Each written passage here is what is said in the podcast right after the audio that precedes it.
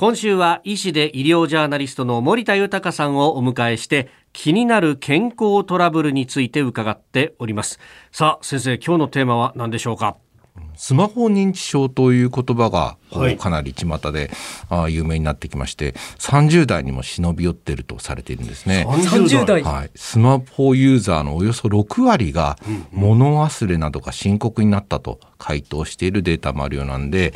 これおそらくですね、はい、あの将来アミロイド β という老化物質がたまりやすくなって、本当の認知症に発展しやすいのではないかといった報告も出てきているんですね。これね30代だと新業アナウンサーだって一言ではない一言ではないですよね。ねこれしかしどうしてスマホの使いすぎが物忘れとあのつながっていくんですか、はい、あのスマホを使いすぎますと脳への情報過多の状態になります。で特に脳の前頭前野というところでこう処理できないほどの情報が入ってくることで脳が疲れてしまうんですよね。で脳の疲れが深刻化することで新たな情報を取り組んだりあとは情報を取り出すすなわち思い出す働きが衰える状態になると考えられているんです。あのさらにはですね脳が疲れすぎたりすると、はい、こうミスが増えたりとか睡眠のトラブルなども出るということが報告されています。まあ、このスマホ認知症の原因の2つはやはり自分の脳をあまり使わないでスマホばっかりに頼ること。それからとスマホからの過剰な情報収集。こうインプット量が多すぎてアウトプット量があまり多くないといったあまあ、こういった原因があるというふうにされていますよね。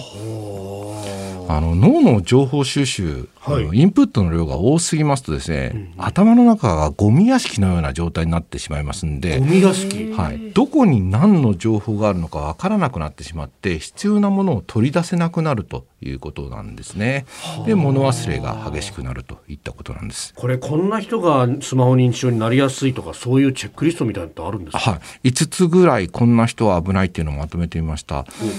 例えばですね、ベッドの中でもスマホを見ている。あとはトイレにもスマホを持っていく。はい。LINE やメールのほとんどの返信を受信から1時間以内にしている。うん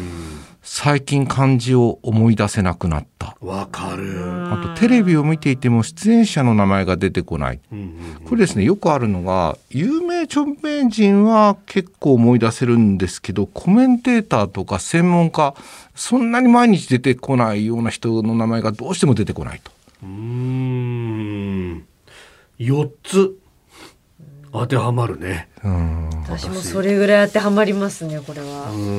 ズボラだから返信が1時間以内ってことはないかもしれないんだけど。1時間以内っていうかなんかあの一切帰ってこないっていうのが割とね飯田さんの場合は。すごいんですよ既読スルーっていう大体あの1時間以内どころの話じゃないんですよ飯田さんの場合だだってさなんかこう、はい、あの全部に返してなくても了解ですみたいだったらそのままでもいいんじゃねとか思っちゃうんだけどさ、うん、なんですって。そうね。既読するってのは相手に対して失礼な感じしますいやでも既読スルーをこうなあの嫌がってたらずっとこう折り返しが続いちゃうじゃないですか、うん、いやだからスタンプで終わるのがいいと思いますよ。まあ、これあのスマホ認知症にならないためのあの対策をちょっと教えていただけますか？既読するはダメですっ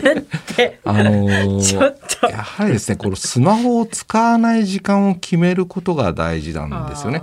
あのデジタルデトックスいわゆるデジタルを解読するというふうに最近も言われつつあります。えー、その他はですね、例えば、あとは食事の時はスマホを触らない、スマホから遠ざかる。と寝る前1時間からはあスマホは絶対に見ないと。あと朝起きてすぐにスマホをチェックしないとか、まあ、こういったなんか自分の中でルールを作るしかないかなと思ってますよね。意識して遠ざけないとなんかダラダラ使っちゃうってことありますよね。私も枕元にスマホをずっと置いてたんですけど、もう寝る前1時間前からはもうかなり遠く、まあ、そんなに大きな部屋じゃないんですけど、まあ、遠くのところに置くようにしてますね。うん